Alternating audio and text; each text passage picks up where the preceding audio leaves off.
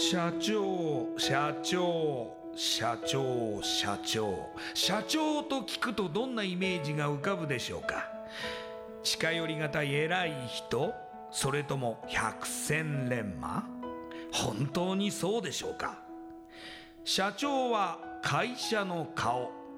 多くの責任と悩みを抱えながら、どんな時でも毅然としていなければならない、それが社長です。輝いて見えても、順風満帆に見えても、過去には人には言えない、いやできることなら言いたくない恥ずかしい失敗や挫折、しょっぱい話があるんです。社長チップスの塩味はまさにそんな社長たちの汗と涙の塩味。そう、社長は別名 シーイーオー なのですから。この番組ではそんな社長たちのしょっぱい話をあなたのビジネスや仕事に生かしてもらいたい、将来社長を志す人たちに希望を届けたいという思いのもと、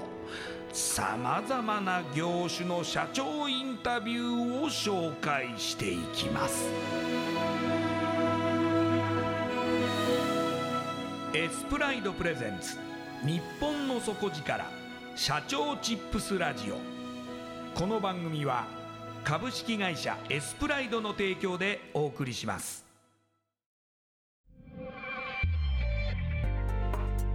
冷や汗、営業汗、嬉し涙、社長の肩書きに染み込む塩味を分かち合い、称え合い、共に進もう。全国の社長を応援する日本の底力社長チップス。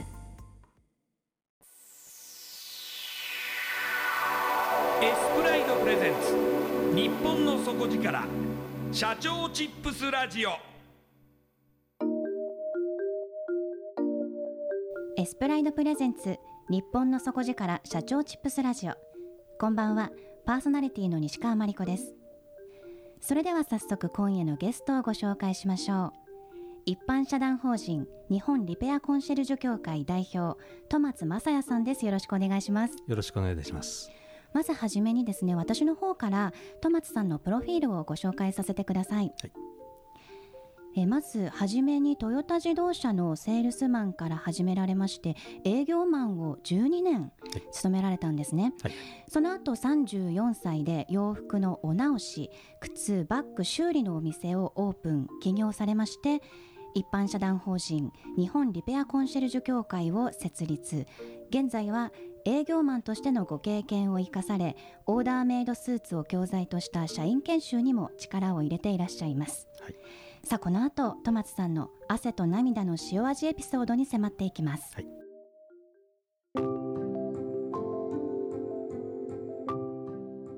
それでは戸松代表にお話を伺っていきます。はい、あの戸松雅也さんとおっしゃるんですけれども、ビジネスネームがトーマスさんとおっしゃると伺ってますので、はい、えー、ここからはトーマスさんとお呼びしても大丈夫ですか。えーえー、いいですし、あの継承略でトーマスで結構ですよ。は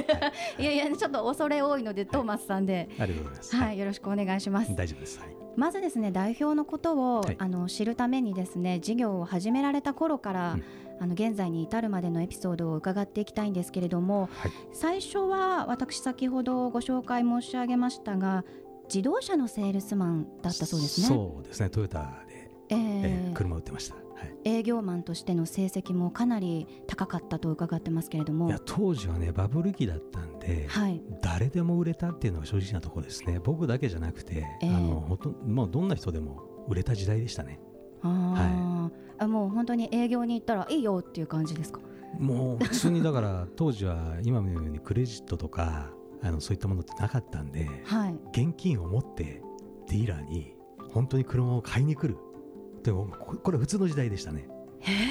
ー、だって車って言ったっていちだい何百万もしますよね。 そ, それを現金ですか。えー、現金、まあ、ほぼ現金でしたね。だから信じられません。数えるの得意です。なるほど。はい、でもそれも営業マンとしての技術で身につくほど、まあ、車がたくさん売れた時代、売れましたね、というわけですね。はい、営業マンもじゅうにねんされたということですけれども、えー、その間はいろいろな会社に移られているわけですかね。そうですね、はいはい、まあ、自動車の販売から始まって自動車のリース、えー、それから、えー、最後はあの自動車関連の、まあ、アイティー ですね。今でいう アイティー 企業、あのパソコンの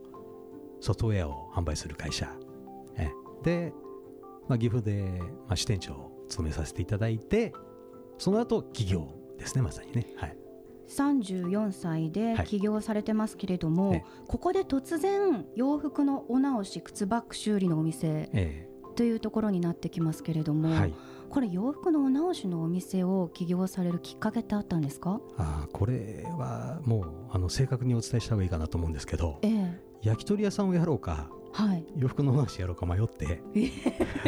全然違いますね。全然違うんですよ。あの、はい、当時あのお金がなかったんで、起業するのにお金も持ってなかったんで、えーまあ、ひゃくごじゅうまんぐらいしかなかったんですよ、はいえー、で洋服のお直しのショップか焼き鳥屋さんだったらどうにかこうにかあのやれるっていう目処が立ったんで、でどっちにしようかなで、あの当時もう焼き鳥屋さんっていうのはもう日本全国いっぱいあったんだけど、はい、あの今からにじゅうねんまえっていうと洋服のお直しなんていうのはあんまりなかった時代だったんですね、えー、でこっちやってみようかなって本当に安易な考え方で入ってます。実はその時に何らかのお店は起業しようっていうのは決めてたっていうことなんですか？そうですね。だからもうあの高校を卒業した頃からあのさんじゅっさいで独立しようっていうのは、独立しようっていうことだけは決めてたんですね、もうすでに、えーえーえー、でさんじゅう超えてよねん経ってやっとできる環境が整ったというか、自分のなんて言ったらいいのかな、腹が据わったっていうのかな、うん、決断ができる時になってやれることがそれしかなかったみたいな感じですね。というかでも言い換えると、はい、洋服のお直しの技術があったってことですか？いやいや な, ないですよ、はいえー、ですから、まあ、これもね本当にみんな笑うんだけど、あの僕は起業して自分が社長として採用したパートさん、ベテランのパートさんね、はい、の自分が採用したパートさんからミシンを教わってるんですよ。はあ、はい、じゃあもう起業した時から社長も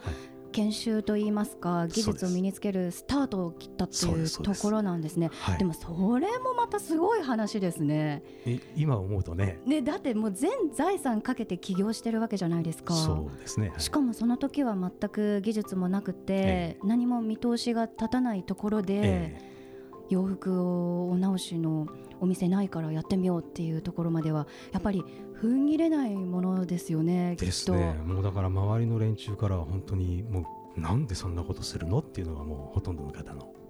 意見でしたね、当時はね。私あの戸松代表が実際に靴を直している YouTube の動画を、はい拝見したんですけれども、ねはいはい、やはり職人さんですね。そうですね、あのもう本当靴の修理っていうことになるとやっぱり れいてんいち ミリの世界で戦うんですね、えー、でそういう自分に酔うのが好きな部分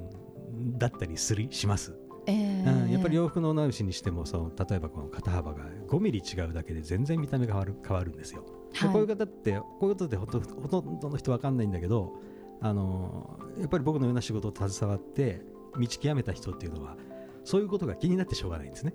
やはり人にお会いする時もいやもう電車に乗ってても前の人のいや俺のとこ持ってきたらそこいっセンチ僕が詰めてあげるのってもうこういうことばっかり考えてます。ズボンの丈とかそうです、うん、ハイヒールの底とかそうですかかととかそうです。結構ね綺麗なお姉さんがね、はい、あのヒールやっちゃってるのを見ると、はいはい、いや、はい、せんえんで治るんだよ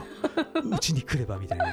もうそこでセールスしそうになる自分がいるみたいな、そういうのが、えーえー、今でもありますね。そのぐらい靴って大事ですよね、はい、大事です。足元見られるって言いますでしょ。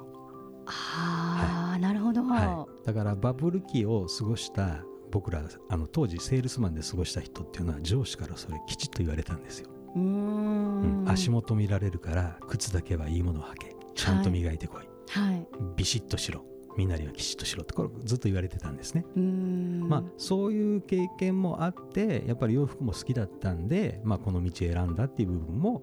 多分大きいと思います。うーん、はい、あの設立された日本リペアコンシェルジュ協会でのお仕事としてその営業マンのご経験を生かされたこのオーダーメイドスーツを教材とした社員研修を行ってらっしゃるということなんですけれども、その時の経験とか感覚がこの事業につながってらっしゃるということですよね。まさにそうですね、はい。この、 あのオーダーメイドスーツを教材とした社員研修って具体的にはどんなことされてるんですか？えーまあ、あの会社の社員様、まあ、営業系の社員様に対して、はい、あのそのいでたちでは多分売れないよ、うん、だからどうしたらいいかっていうとこうしたらいいよっていう話をきちっとさせていただいて、これはあの私が申し上げてるんじゃなくて、あのテキサス大学のね、えー、マハメキシ教授という方が、えー、とななせんごひゃくにんのデータでもって追跡調査をした結果、はい、えー、身だしなみをきちっとしている方とそうでない方で、えー、障害年収でよんせんななひゃくろくじゅうまんえんも差が出ますっていうのをこれデータで出てるんですね。えーはい、ま、身だしなみだけで。そうです、はい、はあ、これはあの昨年のにせんじゅうろくねん、はい、えーまあ、ごがつ号の、まあ、プレジデントっていうね、月刊プレジデントって雑誌でも出てます、えーえーあのスーツを着ればいいっていうことですか？ではなくて、ではなくて着こなしですね。スーツっていうのは、まあ、あのセンスはいらないんです。実は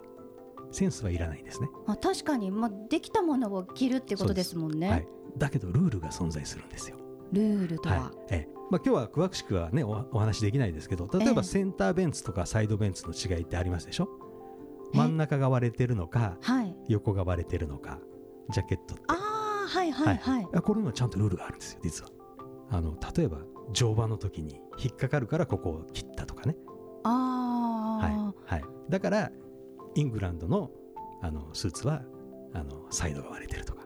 えー、例えばこういうようなルールがあるわけですよ。それはどのようなシチュエーションで着るべきだとかっていうことまで決まってるんですか？それはないです。あ、それはないんですね、はい、だけど例えば、えーえー、あの今日お会いする方が、はい、えー、とイギリスの方だったとしたら、それは相手に対するリスペクトにもなりますよね。あ、身だしなみイコールおもてなしなんです。うん、うん、これがもうイングランドの世界なんですよ。あ、はい、でも確かにその伝統文化、はい、自国のものに合わせて相手が、ね、はい、装いをしていたらすごく感動しますもんね、はい、そうですそうです、うん、それだけで第一印象も にひゃくパーセント アップぐらいですよね。そういうことですよ。だから例えば外国の方が、はい、あの大事な商談の時に着物をビシッと着こなして臨んでいただいたら嬉しくないですか？嬉しいです、うん、だから同じですよってことなんですよ。なるほど、はい、ええ、だからそこはルールが存在するんで、きちっとしたルールを守ってきちっとした身だしなみでいけば相手は分かってくれ、くれるんですよと、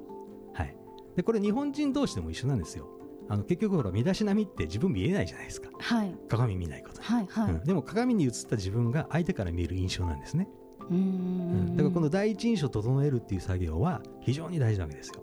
なるほど、はい、その新人研修ではこのようなお話を戸松代表がされるということですか？そうですね、はい、ええ、どのぐらいの期間をかけて？いや、もうびっちりやりますよ。びっちり、えーとまあ、簡単に言うとごじかんの研修をにかいぐらいとかね。そんな、はいでその、まあ、あの身だしなみの大事さとかを、はい、あのお伝えした後に、はい、スーツえ実際にその方 の, あの体を採寸させていただいて、えー、オーダーメイドのスーツをあの、まあ、プレゼントじゃないですけど、まあ、教材ですね、えー、まさに教材です、えーはいはい、でそのスーツを着ることによって、えー、やはりその新人さんってし気持ちの変化ってあるんですか？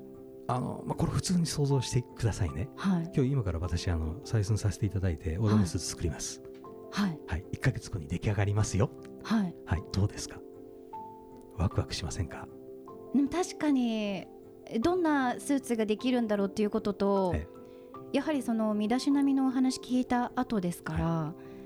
い、なんか仕事に対しても成果が出そうな気がしてきますよね。モチベーションが上がります、はい、自己概念が上がります、はい、であの出来上がるまでワクワクして待ってるんですね、うんうん、で出来上がった頃にもういっかいごじかんの研修やるんです。納品ですね、えーはい、でいっかいそれ着てみてください。袖通してみてください。そうすると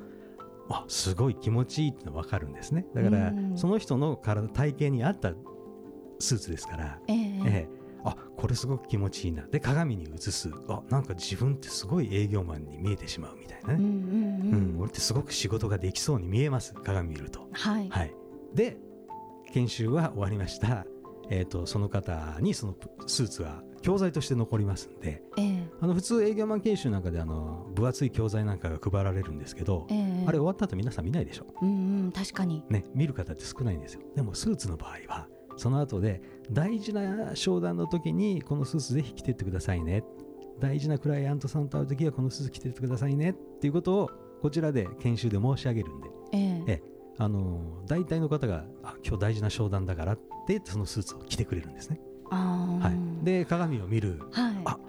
今日の商談決まるってもう勝手に自己暗示がかかるっていうこういう仕組みですね。あでもやっぱりそのスーツを着るだけで、はい、その時の気持ちとか初心に帰ったり、ええ、なんかこう な, なんていうんですかね、その時のこうまあ、自己暗示ですかね。そうですね。だからまあ専門用語で言うとあの脳の可塑性というのをこれ利用してるんですね。脳の可塑 性, 可塑性ですね、はい、すごい難しい用語出てきましたね。あのこれあの経営コンサルタントで有名なね中井先生という方から僕も教わったんですけども、はい、いわゆるこうゴムまりをこう指でビュンと押すと、ええ、あのビュンと返ってきますよね。そうですね、はい、だから教材を使った研修なんかを受けるともう一旦自己概念上がってモチベーションなんか社員さん上がるんですけども同じぐらいの時間をかけてまた下がっちゃうんですね。一気にガンと上がるんで、ねね、教材っていうのはそういうものなんですよ。うんでだけど私の研修の場合は教材がオーダーのスーツなんで、はい、えもう研修が終わった後もまた着るという動作があるんですね、えー、だから習慣形成されてしまうんですよ。着るたびに思い出せるということですね。ですからこのゴムまりを指で押すんじゃなくて粘土を弱い力でチュッチュッと押していくような、うそうするとだんだんだんだんへこんでいくって、これが脳の可塑性というものなんです、はい、でまた一回着て、はい、商談も成功したりすると、はい、あこのスーツ着ると俺調子いいなと思えてまたもう一回着て、はい、また商談成立っていういい循環になりますよね。そうです、はい、ええ、汗と涙の塩味エピソード。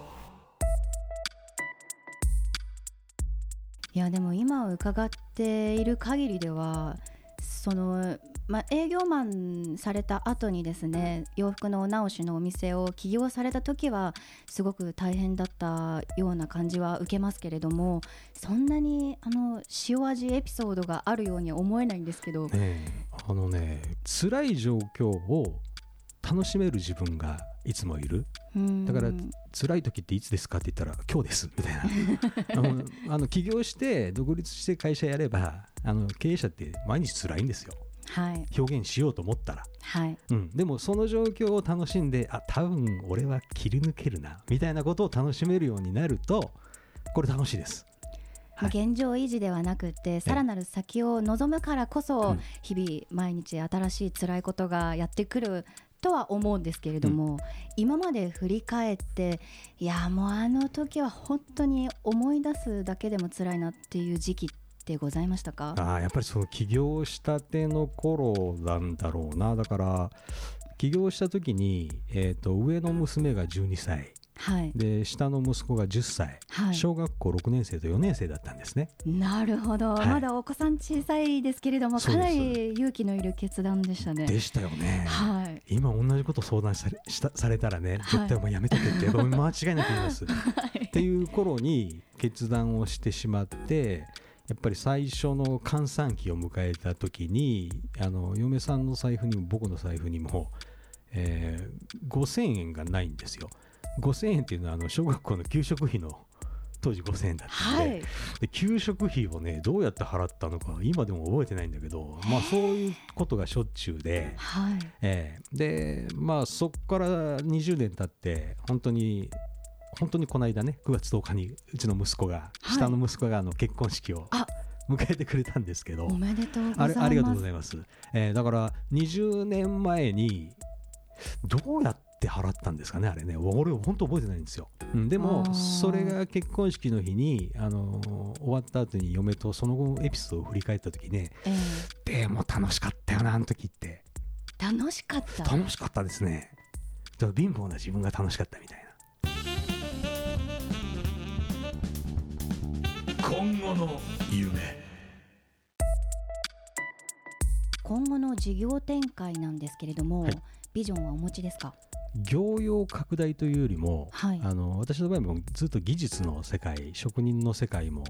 長いんで、えー、技術者の養成、それから、えー、経営の部分で言えばもう後継者の育成、うん、ここから先はもうやりたいのはもうそこだけですね。後継者はこれからお決めになるんですか？えーと、もうすでに決まっておりまして、はい、えもうあの来年のさんがつをめどでもう代表の座は譲ろうと思ってます。早くないですか？形としては、要はあの登記上の名称なんてどっちでもいいじゃないですか、うん、でもその人が本当に社長になるには僕と同じぐらいの年齢でにじゅうねんぐらい多分かかると思うんですよ、はいはい、でそのにじゅうねん経つと僕もななじゅうだいで、まあ、ななじゅうななさいぐらいで引退しようかなみたいな。あ、はい、まあ、早めに決めてにじゅうねんぐらいもう見守れる状態を取っていこうということですね。はい、で振り返ったらにじゅうねんなんで、うん、この先のにじゅうねんっていうのもあの多分他の人より上手に僕描けると思うんですよ、はい、この業界で言ったらね、はい、うん、そうすると今あの技術者で頑張ってくれてる女性スタッフなんかも何人もいるんで、まあ、彼女たちも一人前の技術者になる、うん、でなおかつえー、やっぱりそれをまた若い世代に継承できるような、あのー、なんて言ったらいいのかな、まあ、職人に育て上げるっていうのがやっぱり今一番やりたいことですね、はい、ただあの社長さんたちにあのお会いした時に、うん、やはり同じように悩まれていることは、うん、後継者が見つからないということなんですよ、はいはいはいはい、やはり自分がやってきたことに対してはある程度こう要求も高くなりますし、うん、それを同じように受け継いでくれる方を探そうと思うと、うん、なかなか決められないし、うん、なかなかいないっていう現状がやはりあるみたいなんですけれども、えー、トーマスさんの場合はすぐに見つかったってことですかね。うーん、あのね、やっぱり同世代の経営者ってだ、大体やっぱり同じようなことで悩んでらっしゃるんですね、えーうん、で私の場合はたまたま実の息子が、はい、えーと、もうごねんぐらい前かな、あの親父の仕事は継がないって早々に決めてくれたんで、えー、宣言されたんですか？はいでその頃はトーマスさんは息子さんに継いでほしいと思われてたってことですか？継いでほしいというよりも、もうそれが自然かなと。だから ディーエヌエー で言ったら息子が、はい、あの事業継承する方がすんなりいくのかなって勝手に思ってたんですよ、はい、うん、でも息子には全然その気がなかったっていうのが分かって、はい、えー、とごびょうぐらいショックでしたけど同時にホッとしたえ短ちょっと待ってください。びっくりしたのも短いですし、ほっとしたってどういうことですか？結局こんな辛いことないんで、実の息子にこの辛さを継承する、はい、でしかもあの企業の苦しみ味わわずに、えー、と経営のその途中経過の苦しみから入るっていうのはとっても辛いんだろうなと思ってたんで、多分あでそれであのもう俺は絶対やらないって言ってくれた時にあのほっとしたっていうのが本当に本音ですよね。うーん、はいはい、もう本当にお父さんとしての気持ちでしょうね。まあ多分そうですね。そうですよね。えー、それがもう継承し、もうに代目が継承しないって言ってくれたんで、あとはもうやりたいやつがやんないと務まらないですよ。うーん、うん、あの大変な状況っていうのは一緒に活動してれば分かる。はい、でそれでもやりたい。うん。うん、だからやりたい先にこういうことが待ってる、それに対してワクワクする、うん、こういう感覚持ってる人がやっぱり継承するのが一番だと思うんで、そういう意味ではもう早いタイミングでそういう人間が私はもう見つかったっていうのは、これもまあ運が良かった運が良かったっていう言い方もできるし、あのそれを早くからイメージして、あのー、そういう人が来ないかなって思ってたっていうのもこれで重要な要素かなって思いますね。次の後継者には何を伝えたらいいんですかね？はい、うーん、いろんなことがありますよね、はい、ええ、だから経営って一言でこうだよって言えないじゃないですか、はいはい、だからそれができたらみんなそれすれば成功するんで、ええ、でまさに今僕のこの今のポジションが成功って定義していいかだって僕だって分かんないですよ。うーん、ええ、うん、だったらそれを一緒に考える、うん、どうしたら成功ってできる、成功ってどういうイメージ、うん、後継者に問うのはやっぱりそこですよね。どこまで行きたいんだ、はい、うん、でその行き先が決まってなきゃそこに行けない、うん、だから僕の場合はこのにじゅうねんかん漂うような形で今行き先決まりました、うん、でもやっぱりそこの間には、ね、行き先が間違ってた時もあれば、えー、相当大回りしてきたと思うんです、うん、でそこは後継者になるべく人間にはまずそこを決めようよっていう作業を今やってますね。はい、であの具体的に言いますと、はい、あのせんねんごどうなっているのかこれ決めようぜってやってるんですよ。せんねんご、はい、ずいぶん長いですね。もうこれはもう、はい、ある、まあ、コーチングの先生に、まあ、アドバイスいただいたんですけど、はいあのまあ、僕の記憶だとね松下幸之助さんがごひゃくねんビジョンって書かれたんですね、はい、創業当時に、はいはいうん、だから、まあ、ごひゃくねんじゃなくてせんねんでいいかみたいな、はいはい、だからもうなんとなくのイメージですけど火星ぐらいに視点が出てて、はいはいね、月に縫製工場を作ってとかそういうレベルのものの描き方、うん、した方がワクワクしない？ワクワクしますし、うん、せんねんごにその今作られている洋服が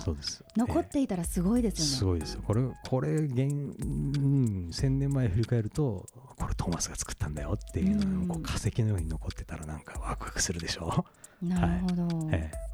でもそのぐらいもうその企業のビジョンっていうのを先に見据えて、ええ、そこに設定してそこまでをどう歩んでいくかっていうところの、ええままあ、アプローチってことですよね。まあそれ、まあ、それが今楽しいかなと思ってます。うーん、ええ、結構でも今業績がこう思わしくない企業さんが多いから、ええ、今を生きるのに精一杯みたいなところも結構あると思うんですけれどもそうではないんですね。そうそうだから明日見たら大変じゃないですか。今でも月末きついですうちでもね支払い足りるかなとかそんなんばっかりです、はいはい、でもせんねんごそんなんなってるわけないじゃんってやった方があの見やすいしそうするとあの今支払いは多分なんとかなるよってだってせんねんごに火星にうちほら支店出さなきゃいけないからうーん、うん、明日の支払い滞ってる場合じゃないからって考えるとなんとかなるもんですっていうかなんとかなってきましたですね。はい、はいええ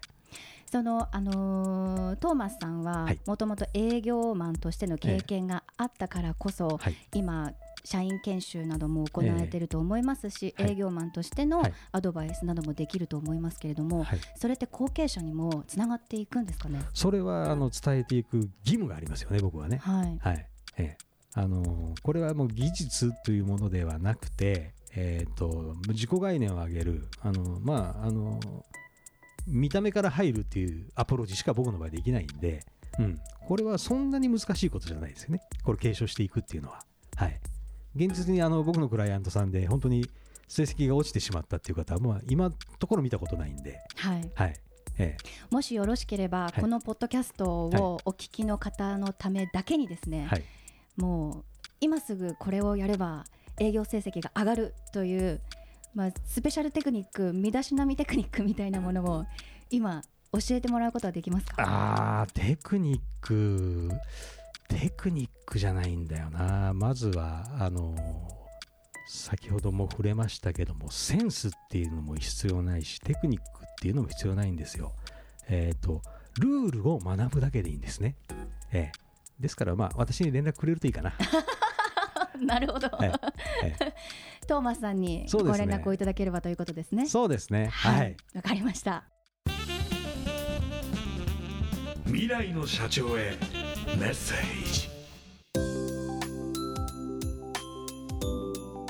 あのいろいろお話を伺いましたが、ええ、この番組は将来、うん、社長になりたいと思っている人にも聞いてほしい番組ですので、はいはい、ぜひ起業したいと願っている方にですね、うん、メッセージなどをいただきたいんですけれども、うん、お願いできますか。うんうんはい、僕が本当に今でも決めていることってあるんですね、はいえーと、最初に独立した時にまず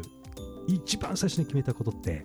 潰さない、うん、絶対に潰さない、はい、これだけ決めてスタートしたんです。でもすごく覚悟ですよね。そうです、はいええまあ、当時本当に小学生の子供ふたりいるし家族もいるわけですよ、ええ、潰せないですよね、うん、だから業態が変わろうがなんだろうがあの這いつくばってでも絶対潰さない、うん、家族は路頭に迷わさない、ええ、社員も路頭に迷わさないみんな幸せにするこれだけ決めたらまあなんとかなるでしょうでも決めないとダメですよ、はいうん、これを本気で決められるかどうか、まあ、ここに尽きるんじゃないかなってやっぱりその僕と同じぐらいの世代で同じぐらいの年数やってきた経営者の方とはすごく僕も本当に親交深いんですけどやっぱりみんな一緒です。自分のこと信じて諦めない、うん、これだに尽きると思います。はいで人と比べる必要もないしね、うん、うん、だから本当にやりたいうんうん、起業したいで起業してみたでやりたいことってそのうち見つかるんですよ、ええはい、だから僕も実際起業した時には洋服のお直しから入って今は企業研修を売ってるわけですからね。そうですよね、はいあのうん、関連事業とはいえ、まあ、全く違う業態になっても、うん、でもか簡単です。これは本当に潰さないって決めたから今がある、うん、これはもう間違いなく言えるのかなって、はい、思ってます、はい、たくさんお話を伺いました。ありがとうございました。今夜のゲストは一般社団法人日本リペアコンシェルジュ協会代表戸松雅也さん、トーマスさんでした。ありがとうございました、はい、ありがとうございました。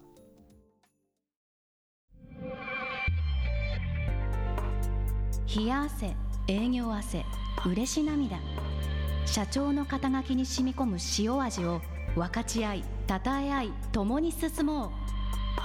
全国の社長を応援する日本の底力、社長チップス。